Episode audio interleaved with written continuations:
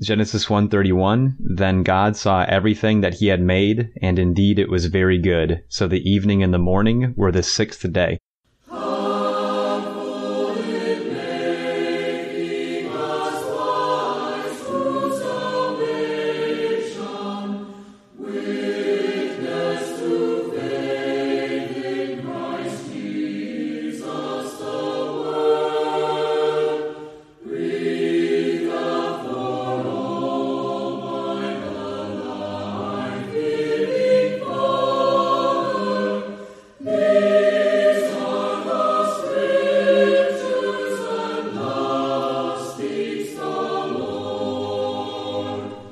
Walking Through the Book.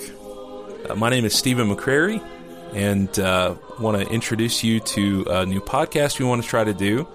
And we want, today we want to tell you a little bit about ourselves and what we really want this show to be about. And so, uh, with me, my friend Bryant. Go ahead and introduce yourself, Bryant. Hey, I am Bryant Bales. I live in Savannah, Georgia, and I am working as an evangelist with the Garden City Church of Christ in Savannah, Georgia. All right. And I am uh, Stephen McCrary. I'm an evangelist working with the North Columbus congregation, North Columbus Church of Christ in Columbus, Mississippi. We got this podcast together because uh, we feel like both of us have uh, had some time together to to think about things, and we've studied a lot together in the past. And there are some things I think that uh, that we think could be useful for people uh, in terms of listening to a podcast. I mean, you're going through your day what are you thinking about? You know, there there are a lot of podcasts out there. There are a lot of religious podcasts out there. There are a lot of unreligious podcasts out there. And uh, you know, first of all, as we start this, we want to we want to thank you for uh, for taking the time to to listen to this podcast. And uh, hopefully, we have something that's not just uh, you know entertaining. We're not really here to entertain, by the way, but something that'll be useful for you. Um, so often in our society, we're not actually growing. We're not actually developing in our uh, in our mindsets in in what we're doing, and especially we're not growing very well so often when it comes to understanding God's will and understanding what He wants for us. And so that's one of the reasons that we're doing this podcast. We want to talk about today some things that we, uh, uh you know, again, sort of maybe a little bit more into why we're doing this podcast. Secondly, we want to talk about our goals and our hopes for this podcast. And then we want to go into our first chapter of the Bible. As we as the title of the show is walking through the book, we want to walk through the book, meaning we want to walk through the Bible. Every episode, Lord willing, we're going to be looking at one chapter per episode. Now, that's not necessarily set in stone. There may be some times where we have shorter chapters, and maybe we deal with two chapters at a time or three. And we may have to summarize some things because there are some parts of, of the scriptures where we see that uh, uh, that these concepts are bound together in the text, and if we separate them and piece them out, maybe we're not seeing as much of the picture as we need to. Of course, there's no limit to how far we could go with that, but I'm just saying, basically, we're going to try each time to look through one chapter of the Bible, and uh, we're going to be looking at this with a sense that this is a special text. Many people uh, have almost an academic view of the Bible that we really believe tends to rob it of its power. Would you agree with me, Bryant? Absolutely. So, our purpose here is threefold ultimately. Number one, we want to encourage Bible reading. We want to encourage you to know that the Bible is not a dead book. And uh, we want to make sure that we're reading it in a, a, an appreciative way, and that maybe that'll encourage you to know that this is not something that that uh, we can't do, not something that that is up for someone else to take care of for us. Secondly, our purpose is to demonstrate, hopefully, proper and responsible study of the Bible. Again, you know, some people may have an academic idea about the Bible and not let it really speak to them, speak to their soul, and speak to their heart.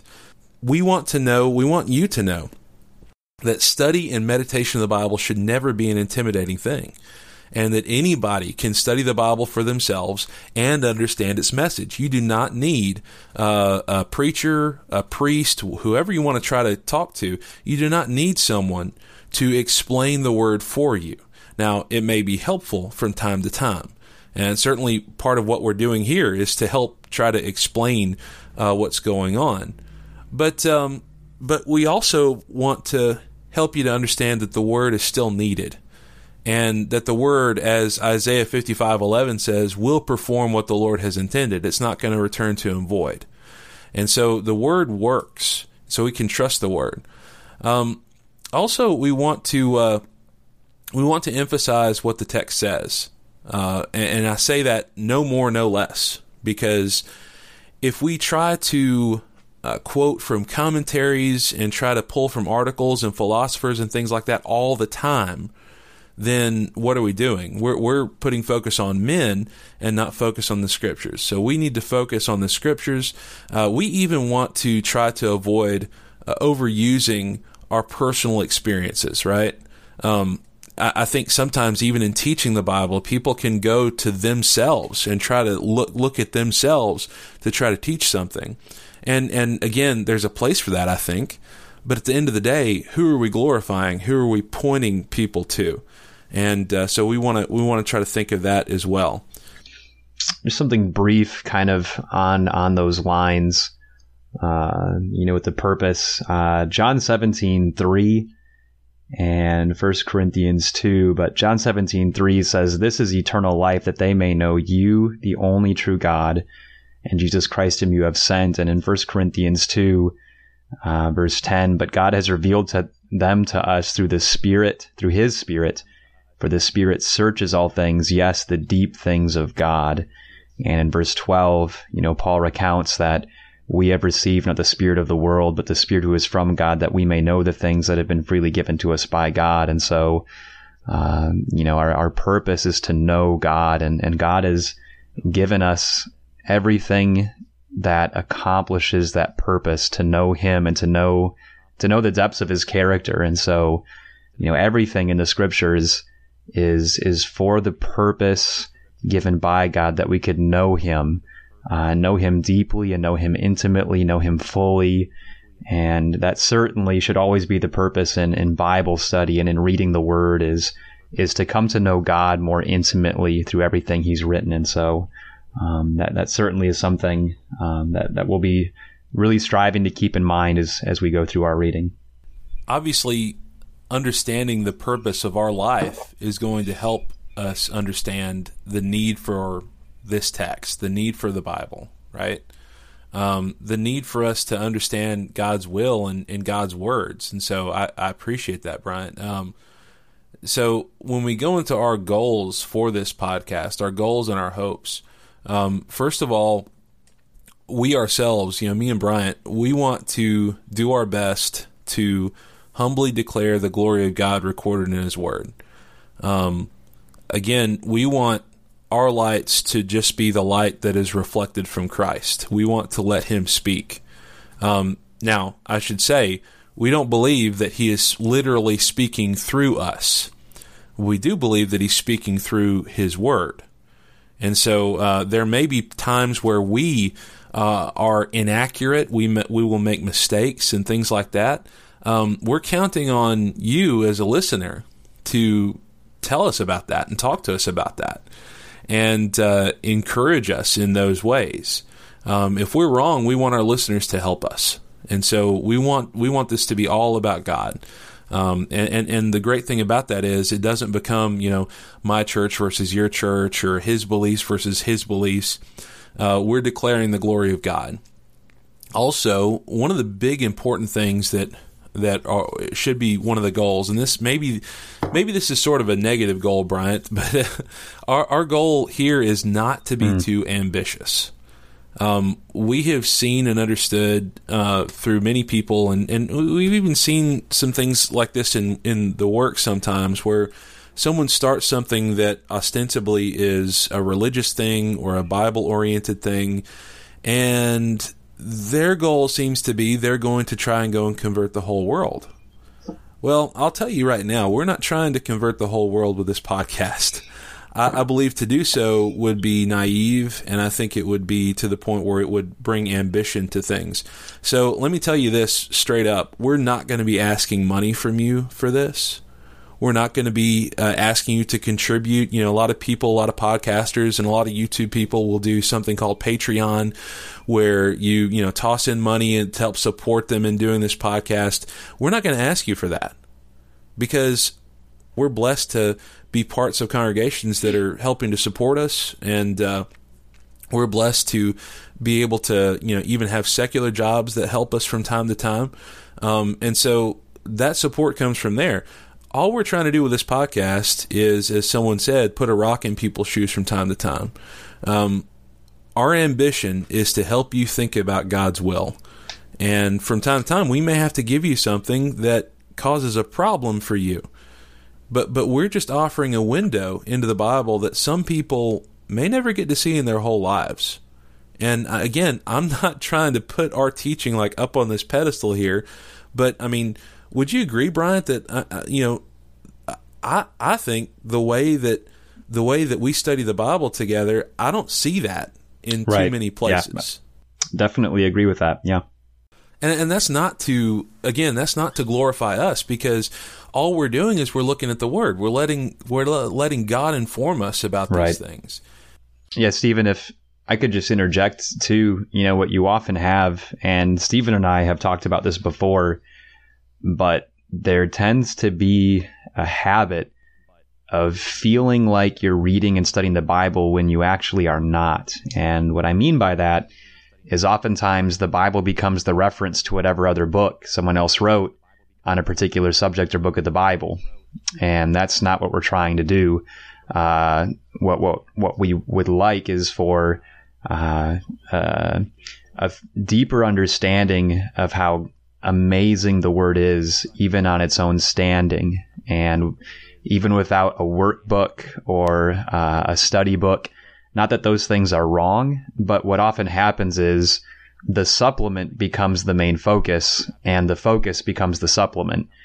And we just have to be very careful that the Bible doesn't become a supplement. And you, you see that too with Bibles that are filled with more commentary than biblical text. So you'll see like three quarters of the page is commentary, one quarter of the page is the text itself. And that kind of is a sign of uh, something that has gone wrong. Um, when when the scriptures are filled more with man's writings than the scripture itself, and so um, we we we want to we want to glorify the text and and and we want to um, understand the text by the text, which is something we we can do. Um, but again, as as Stephen said, that's uh, that that can seem unusual actually, but it, it shouldn't be. Right, and, and you know, obviously, w- we've had experiences where we come across people who are studying in some places. Like we'll go to a place to study, and uh, we find another group that's studying, and we're like, "Well, hey, what are you studying?" And typically the answer is they're studying a book uh, by a theologian or they're studying a book that someone wrote instead of saying, hey, mm-hmm. we're studying mm-hmm. John right. or hey, we're studying Mark, you know. Um, Bryant, do you have any particular hopes for this podcast? Do you have any kind of things that, that come to your mind that uh, that you want to see happen from this? Yeah, absolutely. Um, so kind of like those references in John 17, 3 and 1 Corinthians 2. Um, I think oftentimes um, it's easy to look at everything outside of um, just specific commands that we need to obey almost as if they're less important. But when we understand the goal is to have a deepened faith that comes from knowing the Father, that itself deepens our obedience and our desire to obey, the whole Bible becomes an essential and very beautiful and, and quite extraordinary communication by God to accomplish the purpose of cultivating faith. And so, uh, hope I have is, you know, that through reading these things and talking about them, that uh, that God would help us to have a deepened faith, um, that we would come to know the Father through these things in a more intimate way, and uh, through that, um, to really just stand in awe of God more reverently and through those things to have a deeper desire to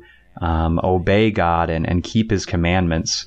Um, and so to love God, to know God more intimately, that that that definitely is a foremost hope.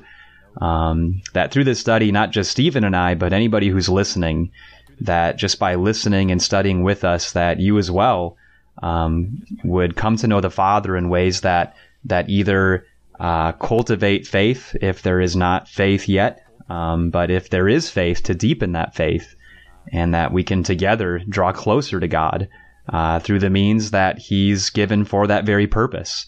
Uh, faith comes by hearing, and hearing by the Word of God. Absolutely, I would I would agree with that hope.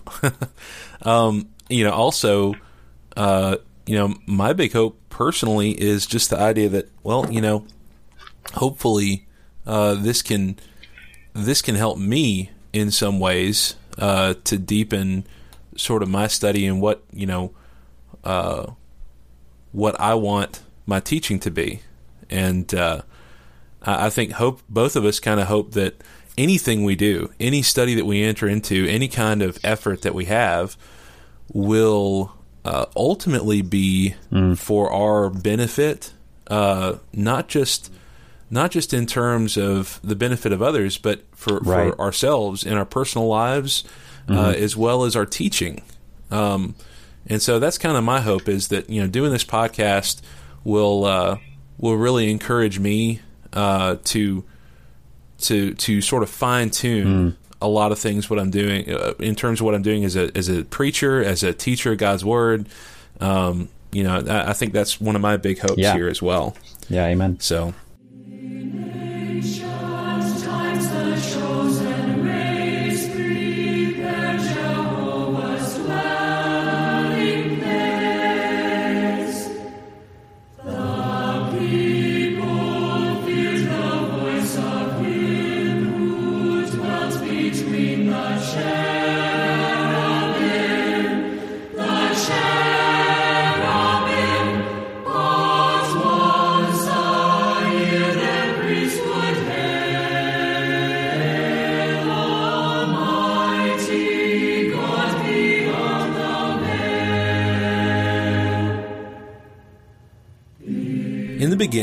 God created the heavens and the earth. The earth was without form and void, and darkness was on the face of the deep. And the Spirit of God was hovering over the face of the waters. Then God said, Let there be light, and there was light. And God saw the light, that it was good. And God divided the light from the darkness. God called the light day, and the darkness he called night. So the evening and the morning were the first day. Then God said, let there be a firmament in the midst of the waters, and let it divide the waters from the waters. Thus God made the firmament, and divided the waters which were under the firmament from the waters which were above the firmament. And it was so. And God called the firmament heaven. So the evening and the morning were the second day. Then God said, Let the waters under the heavens be gathered together into one place, and let the dry land appear. And it was so. And God called the dry land earth, and the gathering together of the waters he called seas. And God saw that it was good. Then God said, Let the earth bring forth grass, the herb that yields seed, and the fruit tree that yields fruit according to its kind, whose seed is in itself on the earth. And it was so. And the earth brought forth grass, the herb that yields seed according to its kind, and the tree that yields fruit, whose seed is in itself according to its kind and God saw that it was good. So the evening and the morning were the third day. Then God said, Let there be lights in the firmament of the heavens, to divide the day from the night, and let them be for signs and seasons, and for days and years. Let them be for lights in the firmament of the heavens, to give light on the earth. And it was so. Then God made two great lights, the greater light to rule the day, and the lesser light to rule the night he made the stars also. God set them in the firmament of the heavens to give light on the earth, and to rule over the day and over the night, and to divide the light from the darkness. And God saw that it was good. So the evening and the morning were the fourth day. Then God said, Let the waters abound with an abundance of living creatures, and let birds fly above the earth across the face of the firmament of the heavens. So God created great sea creatures and every living thing that moves, with which the waters abounded according to their kind, and every winged bird according to its kind. And God saw that it was good. And God blessed them, saying, Be fruitful and multiply, and fill the waters and the seas, and let birds multiply on the earth. So the evening and the morning were the fifth day. Then God said, Let the earth bring forth the living creature according to its kind, cattle and creeping thing, and beast of the earth, each according to its kind. And it was so. And God made the beast of the earth according to its kind, cattle according to its kind, and everything that creeps on the earth according to its kind. And God saw that it was good. Then God said, Let us make man in our image, according to our likeness. Let them have dominion over the fish of the sea, over the birds of the air, and over the cattle, over all the earth, and over every creeping thing that creeps on the earth. So God created man in his own image. In the image of God he created him. Male and female he created them. Then God blessed them, and God said to them, Be fruitful and multiply, fill the earth and subdue it. Have dominion over the fish of the sea, over the birds of the air, and over every living thing that moves on the earth. And God said, See, I have given you every herb that yields seed which is on the face of all the earth, and every tree whose fruit yields seed. To you it shall be for food. Also to every beast of the earth, to every bird of the air, and to everything that creeps on the earth, in which there is life, I have given every green herb for food. And it was so. Then God saw everything that he had made, and indeed it was very good. So the evening and the morning were the sixth day.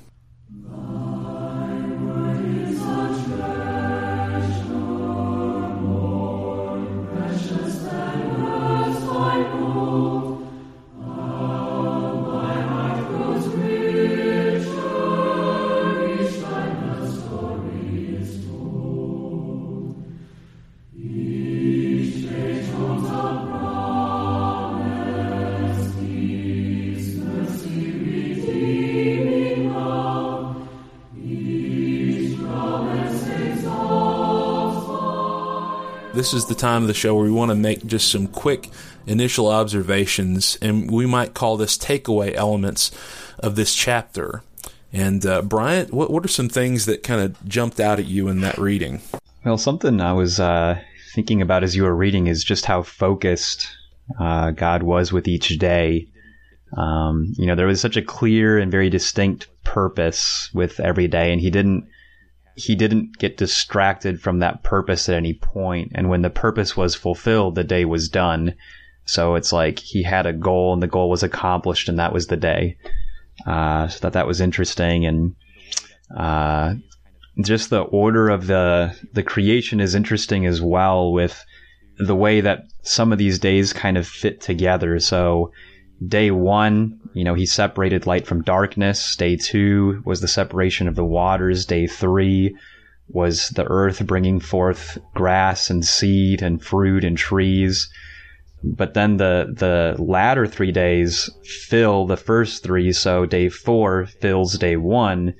So the light and the dark are filled with stars, the sun, the moon.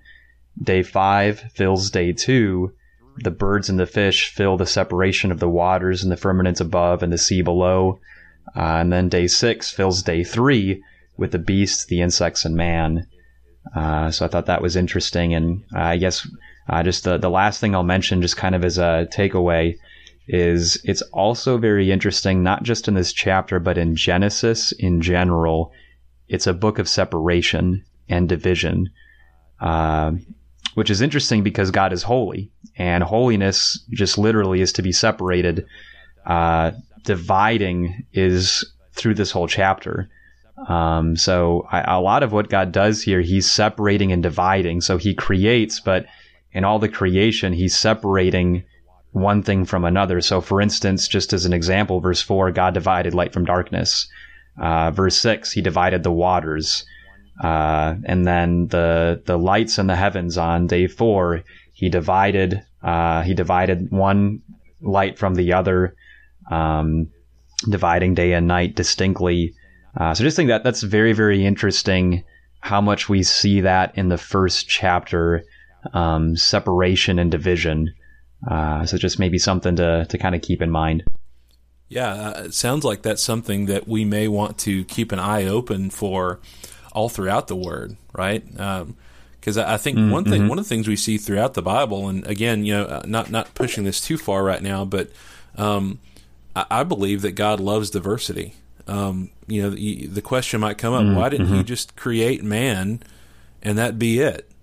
And just well, He just got man, or why did He? Why did He why didn't he create just one type of animal that would be throughout all the earth? Why couldn't he create one type of animal that would be in the sea and on the land and just interchangeable? Mm. You know, um, I think it's because he likes diversity. He likes different things, and yet in his creation there is an order to this. Um, it, but we'll, we can talk a little bit more about that um, in the next section. But uh, but I appreciate that as far as just initial things. Um, some of the things that I noticed was, I mean, obviously the simplicity of the language. Um, this is not something that uh, that we're getting very deep into, right? Uh, we don't really have a whole lot of explanation uh, as to. Uh, I mean, you might say the nuts and bolts as to how God did all this. You know, we know that he formed it based on the text. And I think, again, we're getting to sort of a faith aspect of understanding this text. Um, there has been a controversy about these days.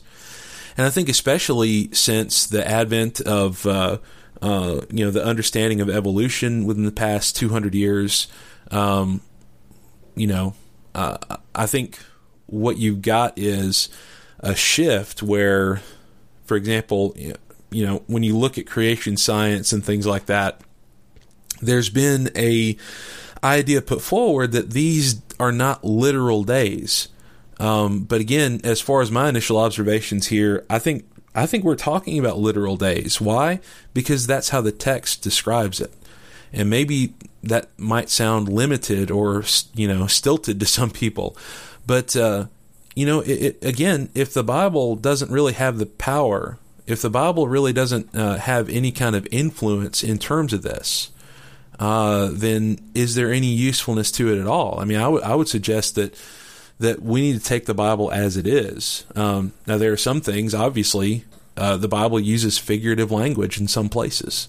Um, the Bible is going to use more literal language in other in other places, but I'm not really sure that this is figurative here. I think someone would really have to make a case for me on that. Um, I've looked at some some places with that, that that would suggest that each of these days represented millions and millions of years. And again, it's like, well, I don't, I, am not sure that I see that. I, what, what, are your thoughts on that, Bryant?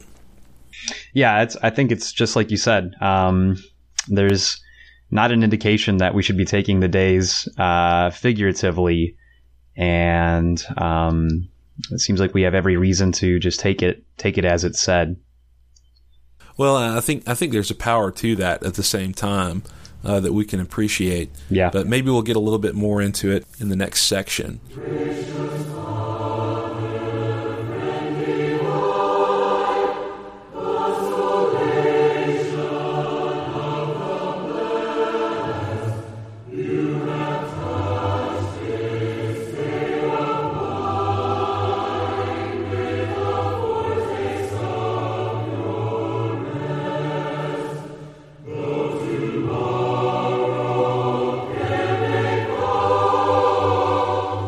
Going to talk about the theme of this chapter, and we want to kind of maybe stretch out some some concepts that we introduced in the last section, uh, as well as maybe introduce some other things because we want to kind of get to the core of what is going on in this chapter. That's what we want to do. We want to get as deep as possible uh, within this limited period of time uh, to consider. You know, what is this text really telling us? What is this really saying? What is it saying about God? What is it saying about life? What is it saying about those who wrote this? What is it saying about those who, uh, the audience, you know, we, we want to think about that. In any book of the Bible, we want to think about who wrote it, uh, who was going to be reading it, uh, what it's saying to them, and what it's supposed to be saying to us ultimately because we need to parse and divvy that out right uh, the the the spiritual person discerns these things And uh, again, not vaulting ourselves up here because anybody can be spiritual. Um, because it just means you have a focus on what God wants. And so so the point of this, and I think, you know, when when you look at the author, uh, I think most scholars would agree that the first 5 books of the Bible, also called the Pentateuch, were written by Moses. I, I say a, a, lot of scholars, a lot of religious scholars, uh, would would have that focus. Uh, we know that Moses, uh, according to the book of Hebrews, uh, Moses was trained in all the arts of the Egyptians. And so there's no way, there's certainly a sense where he would be, in some ways, literate enough to put something together like this. So I think there's a possibility that I think it's a very real possibility. And in fact, I believe that he wrote it. But, uh, but why did he write this? Why did he write chapter one of Genesis? Well, I think one of the things we do see in this, we see the Jewish, I would say the Jewish week represented, or the Hebrew week. Uh, because what do we have in these uh, six days? We've got six days of creation, and we're going to see in chapter one that God rests on the seventh day, which was the Sabbath day. For the Hebrew, that was that was the time to, to rest from his work. He wasn't supposed to work on on that last day of the week. And so I think there is a sense there where, for the immediate context, uh, this is establishing that. Um, it's establishing, I think, the purpose of creation. Uh, uh, why did God do this? Um, you know, we may not know all the reasons why, but I think it points to one thing. And that one thing, I think, is goodness. And at every point in this chapter, when God is creating these things and putting them out there, uh, there's a goodness inherent in everything that God made. And Bryant, you brought up a really good point, uh, and I'd love for you to expand on this too. Um, I, I, I don't know, maybe maybe you unintentionally brought it up, but I hadn't seen this before really, where you have an abundance in everything that God creates. You know, um, uh, you've got these lights set together, uh, but but then you see in verse uh, verse twelve, you know, the earth brought forth its its kind, all the seed came out, and then we see in uh, in verse 20 let the waters abound with an abundance of living creatures. Um, and i'm just i'm just picturing in my mind a school of fish just exploding. You know you can see this in the sea from time to time uh, where you got the fish kind of going right past the camera but this was something where all these you know every kind of uh, thing was abundant in this you know same thing with i, I believe with the winged birds um, and then let the earth bring forth a living creature. Uh, so all these things came forth uh, in verses uh, 24 and 25. Uh, so there's an abundance here, right? And even then, you have almost a command from God to mankind. Once He creates man, look at verse 28 be fruitful and multiply, fill the earth and subdue it. So there, you know, part of mankind's mission according to this chapter, was to fill the earth uh, with an abundance of people. Um, so there's goodness, there's abundance here. You know, what what are some things that, that might come to your mind in terms of that, Bryant? Yeah, I'll just kind of mention, um, maybe these can elicit some more conversations, but it is astounding how much this text teaches about complex characteristics of who God is in ways that it's not just saying like, hey, God gives abundance. You know, it's like you observe it and you learn about it through observing what he did. And that's the Bible. We're learning about God by observing what he's done because who he is is so deep and so vast. There's no better way to come to know him. And so I, I think you're exactly right that there's just so much in this chapter that is so incredible. You know, like I mentioned already, we learn about God's holiness. We learn about his patience because he waits until the sixth day to create man. And so he's willing to wait. He's willing, he's willing to let a day pass and then do some more work on the next day. Uh, we learn about God's focus on exalting man. We learn about the image of God with the dominion of man. Uh, there's just so many things that we learn, you know, that God, for instance, another thing, you know, that God is the source of light and life. Uh, and the abundance is such a good point, you know, because God's graciousness is so evident. You know, I'm really glad that you pointed that out. You know, God just being so generous um, to to give so much. You know, He didn't just create the world to be barely adequate to sustain life. He created it to be a over adequate and a adequate. You know, really just doesn't even touch just what what He did in cultivating life. Uh, you know, and it's also interesting, 11 through 13, that um, God created life that could be produced through death. And I think that's very interesting as well because of the focus on seed. Um, that he purposely created something that cannot yield life unless it first dies.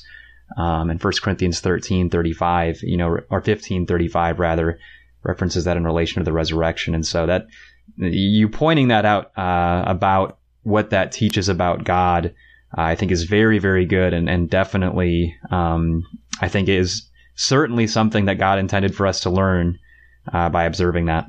Well, you just kind of blew my mind too, because you know, in eleven, you mentioned eleven through thirteen. Um, is this the first glimmer of the messianic promise? You know, I, am just kind of thinking about that because it's like, what did what does Paul talk about in Romans, except that you know, at, at that one point he's talking about you know the death of the Son provided for our life, right? And mm, you know, yeah. just as through one man, uh, you know, all died, so through one man all will live. I'm, I'm paraphrasing that, but uh, you know, that's an interesting point to bring up because you know, creation. I, I think we can make this point, right? Creation, nature tells us something about God. Now, absolutely, I, I, can't go out into the forest and find out about how I can be saved from my sins, and we're not saying that at all. But we are saying that nature tells us that God is there. Nature tells us that there is an order to things. Nature tells us that uh, that there is a, a, symbolic sense, even a figurative sense, because you know when we know uh, the plan of salvation in scriptures, when we know who who God is, when we know who Christ is, we can even look into things in this life and see little glimmers of that that that that make sense. You know, for us to have life Jesus had to die and and be raised, of course. Uh, but at the same time, you know, Jesus himself, I think it's John chapter 8 where he's talking about I'm the vine and you are the branches, even comparing himself to these things that, that God is creating way back here in Genesis chapter 1. Uh, so I, I, just think that that really just that's just an amazing, amazing thought. Yeah, and I think something else kind of on that note too that uh, he it seems like God created everything so that light and life would be sought out by man. So he created the world where there is observable darkness. He created the moon and the stars to still create a degree of light in the darkness, but man yearns for the light. Man sees his need for light, so he seeks out light.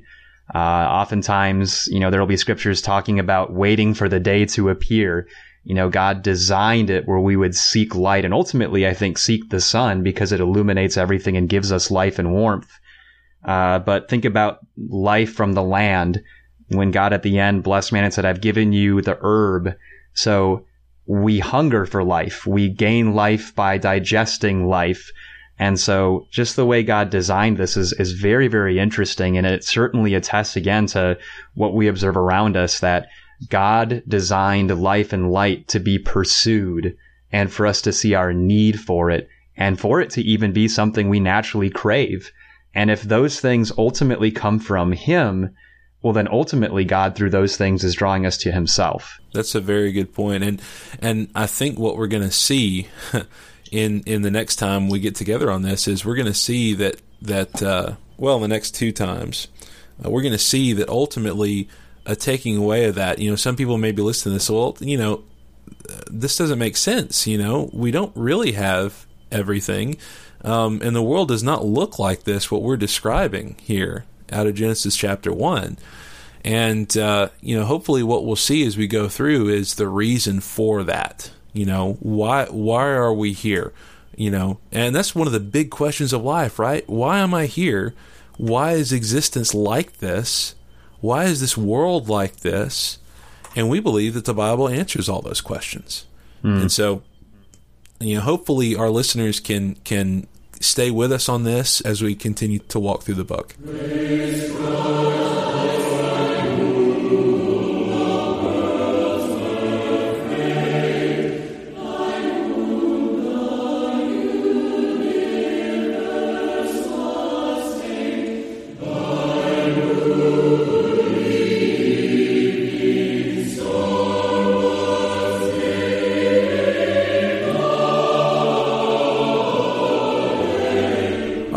Going to go into our final uh, section here. And this is a section that we want to talk about in terms of application. Um, we can study through the Bible, we can look through everything in it, but if we don't make application primarily to ourselves and to the things that we see around us, if we don't make application, then ultimately it's really not going to do us much good we can listen to a nice sounding sermon. We can listen. We can go to a Bible study and feel like, oh yeah, well I really did a good thing there. Uh, but at the end of the day, what has it really helped with? Um, how are we supposed to take this in and, and, to allow that to to change us? Well, there, there, are a few things that I'd like to point out, and then you know, of course, we want to anything that that Bryant has uh, to to think about here. But you know, obviously, when we look at the whole of Scripture, John refers to God in his letters toward the end of the New Testament that God is love. And from that, we get the idea that everything that God does and everything that God says is motivated by love.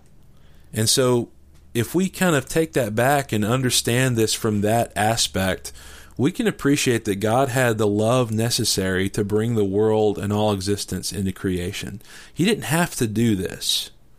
Um, I, I, really don't think that, that God creating, and, and, and this chapter doesn't seem to point that out at all. God didn't need to create all these things. You know, some people get this sense that, like, well, you know, God needs us, or, or that, you know, uh, God needs us to worship Him well enough, and things like that. Um, but I'm not sure. I'm not sure that's the case, because it seems like God just had the idea to do these things, and He did them. And he did them, I think, out of grace, out of mercy, out of love.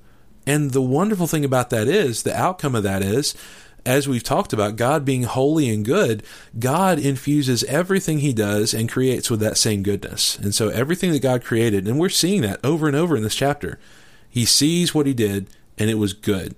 And at the end, of course, it was very good. And so we can be assured, this is a wonderful takeaway here. We can be assured that when we come into the world, we are perfect. And I say that very, very clearly because there are some people out there that have uh, uh, what I believe and what Bryant believes to be an erroneous view of this. Uh, some people try to say we come in with sin staining us or we come into this world wicked. Uh, as we see in the Bible story, it is indeed sin that destroys us, but we come into this world in a place where we are perfect. And it's our sin, it's our voluntary sin that destroys us. It is not the qualities of God. It's not what God has done in creating us and bringing our life about that stains us, right? And at the same time, it's not the high standard of God uh, that, that God is calling us to.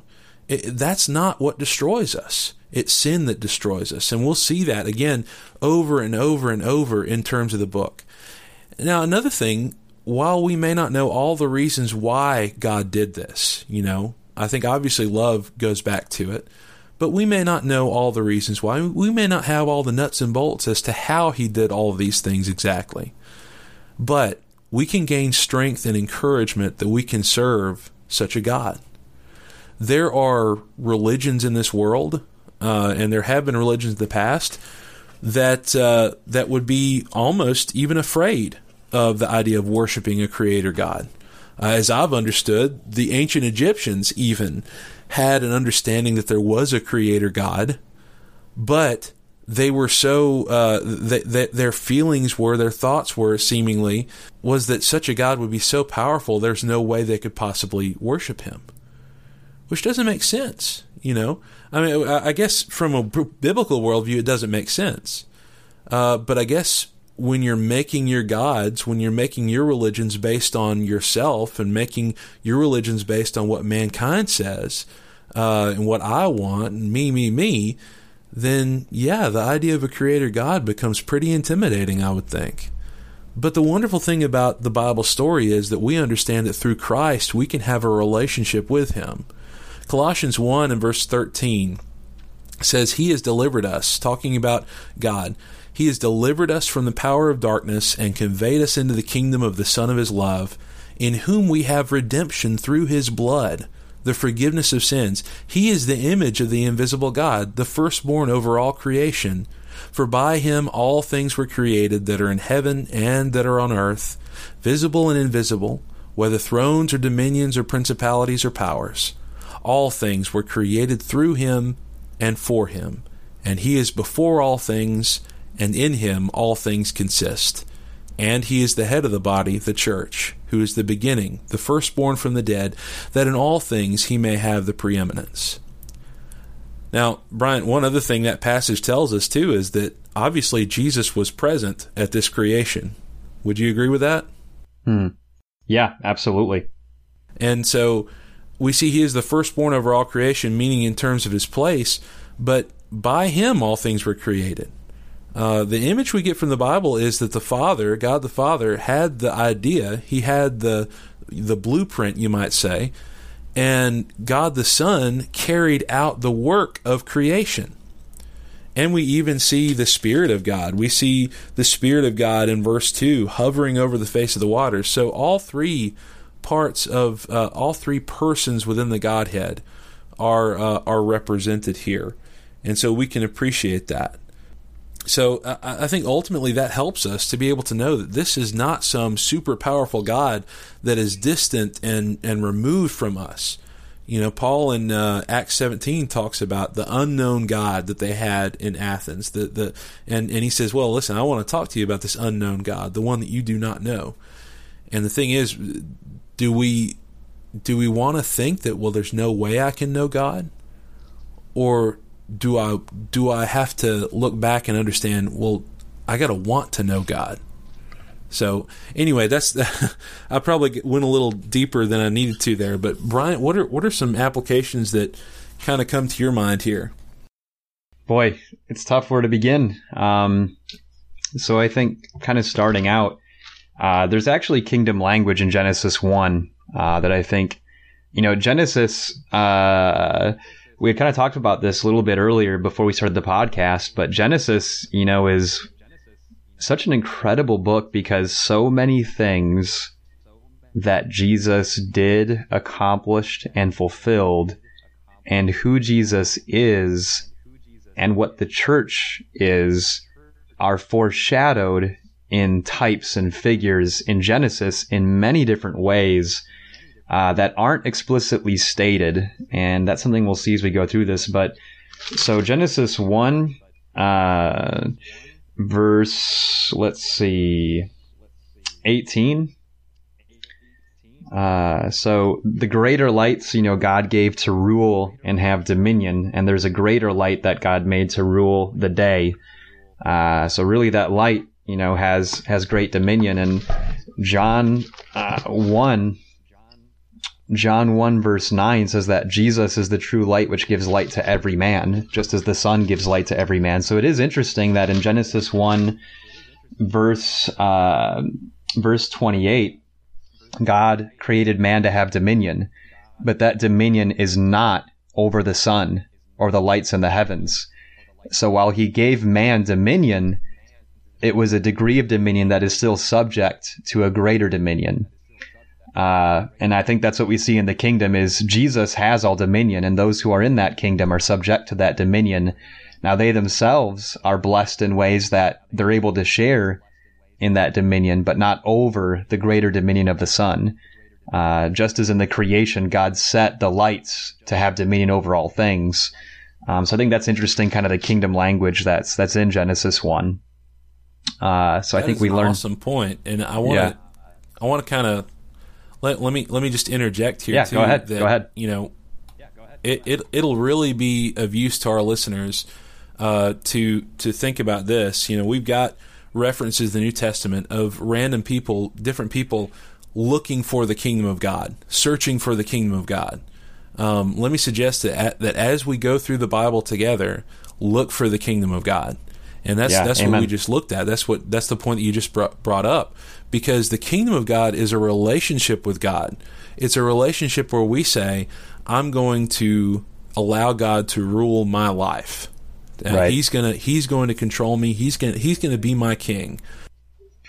I think another application really is uh, starting in verse one and two. So Abraham in Romans four, the basis of his faith that connects us all to his faith is that he believed that God can fulfill his promises, even when that involves calling into being that which currently does not exist. So I think something we learn in Genesis one, if God has created something and in one and two, the earth was void and without form.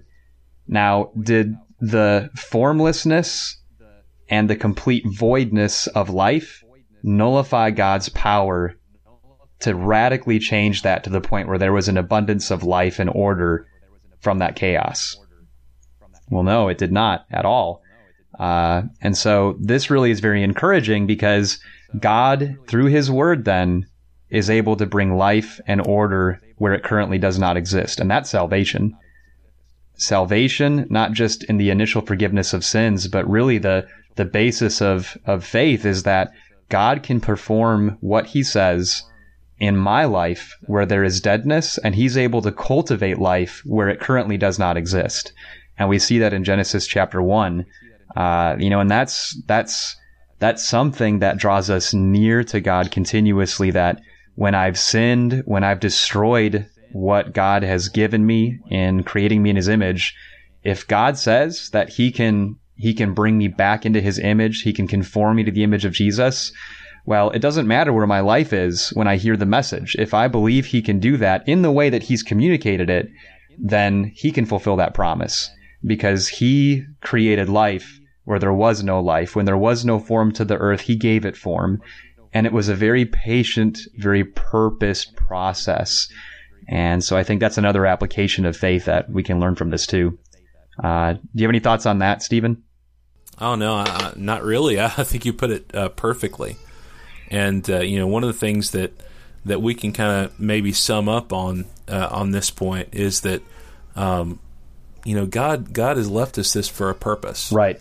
And uh, so it's up to us to understand it. It's up to us to appreciate it, and uh, to know that He intends good for us right, in this. Right, right. And just just as He intended good for creation, He intended good for mankind. Uh, he intends good for us right now. So I appreciate that so much. Very well said. Yeah, and I think verse 16 is another one that I think it can be application as well. Uh, and it's kind of an unusual part of verse 16, but that just really strikes me. It's really the end of the verse where it's like thrown in as a side note, then he made the stars also. I think that kind of summarizes the whole chapter in a way. Uh, you know, God could really go into an incredible depth of detail that could astound us and amaze us with all the different galaxies and worlds and just all the different things that he did with all the stars, but he's not interested in talking about that. Well, why is that? Well, it's really a demonstration of God's humility. God's not interested in showing off. He's not interested in, in giving us things that are overly complicated and intellectual. And that's why I think this order of creation is such a stumbling mm. block to people oftentimes, is it's so simple. But that's God's habit. God funnels incredibly complex ideas that have so many intricate, difficult things going on to make it happen, but he funnels it through to communicate those complicated things in the easiest way for even the simple to understand. And that's what he's done in Jesus ultimately. That's an awesome point. Is God has made very difficult things very easy to understand, and we need to respect that simplicity. But it's a demonstration of his humility because it shows his understanding of our minds, it shows his love and concern for us, and it shows that he's striving to connect with us as well. And so application is then I need to seek God humbly as he's humbly sought me. And that's very encouraging that we can seek God and that God is interested in coming down to my level.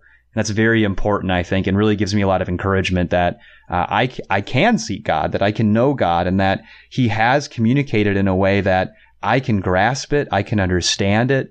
Uh, so I, I think that's that's another application. Um, and there's there's just one more thing I'll point out, but do you have any thoughts on that, Stephen? No, not at all. Go ahead. So the last thing I was going to point out is uh, really verse. Um, let's see, uh, where did it go? Uh, it's verse three and four. So God saw the light that it was good. So God God recognizes the light. He sees the light, and He's also He calls it good. So I think there's something in authority in that that God God has the authority to recognize what is good. You can trust that when he says something is good, that it is good. But I think from that, you can also trust that what is good is associated with light because that's the very first thing he saw was good. And so if I want to know what's good, then I need to seek it according to God's authority and definition of what is good. And if God hasn't said it's good, well, he doesn't recognize, he doesn't recognize that. Uh, and that's, that's the problem is, is sin is associated with darkness and I can't be recognized with God until I get back into the light. And my life can be light, but it must be light because God will not recognize me unless I am in the light and I abide in that light. Uh, so just God's authority in that, but also his authority to determine what is good and recognize what is good, I think is, is very important. So what you're saying is ultimately that we need to do things the way that that the creator has set them up and uh, live in the way that the creator has said. And again, getting back to the world's intimidation with that concept, I think you know the root of it goes back to we don't want to change. Um, we want to kind of keep going the way that we've been going. Um, or maybe we, we feel like we don't know how to change, or maybe mm. we feel like you know this is it, it, must be more complex than this. It must there must be more to it than this, um, but there's not really. Uh, uh, you know, there's more that we could think about and speculate about, but you know, w- how much good is that going to do our soul? Um, really. So I, I think you raise a very good point there that God, God intends good for us, and it's only it's only in us going back to Him that we'll truly be able to live. And so, very well said. Well, we thank you for spending time with us in this first episode of Walking Through the Book. If you'd like to get in touch with us, we have an email at protonmail.com. That's walking through the book at protonmail.com. And you can email us uh, whatever questions or concerns you have. Uh, and we want to deal with those questions. We're not just going to ignore them uh, unless they're uh, questions that are kind of you know if they're ridiculous. If you're going to ask us, you know, uh, what color we you know we want our car to be, or you know, uh, if you're going to ask us about you know. Uh, what what do we think about uh, about politics? What do we think about this or that? Uh, I'll tell you, this is not the show for that. Um, we're not going to be looking into the things of men. We're, we're looking at the things of God, and uh, so, uh, but but please reach out to us. We want to know what you think about this show, and uh, we want to do our best to properly convey the truth of God to you as we go through. So, again, walking through the book at protonmail.com. Hopefully, you can get in touch with us there. Uh, Bryant, any closing thoughts? No, I just really appreciated uh, the study. Um, very, very good. And uh, ditto Stephen's thoughts. Um, if there's any questions, we would certainly be glad to uh, answer those. And um, I hope that uh, anyone who's listening has uh, benefited from the study. All right. Study well and be last to his glory. Amen. We'll uh, talk again very soon.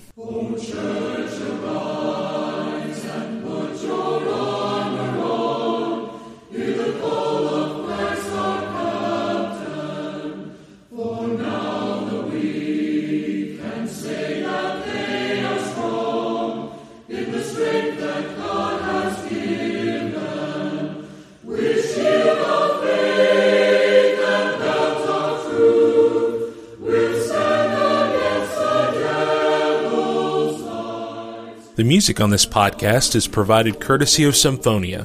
Visit their website at symphonia.com. Walking Through the Book is created and promoted with the support of the North Columbus Church of Christ in Columbus, Mississippi. Find out more at northcolumbuschristians.com. The website of the Garden City Church of Christ in Savannah, Georgia is gardencitycoc.org.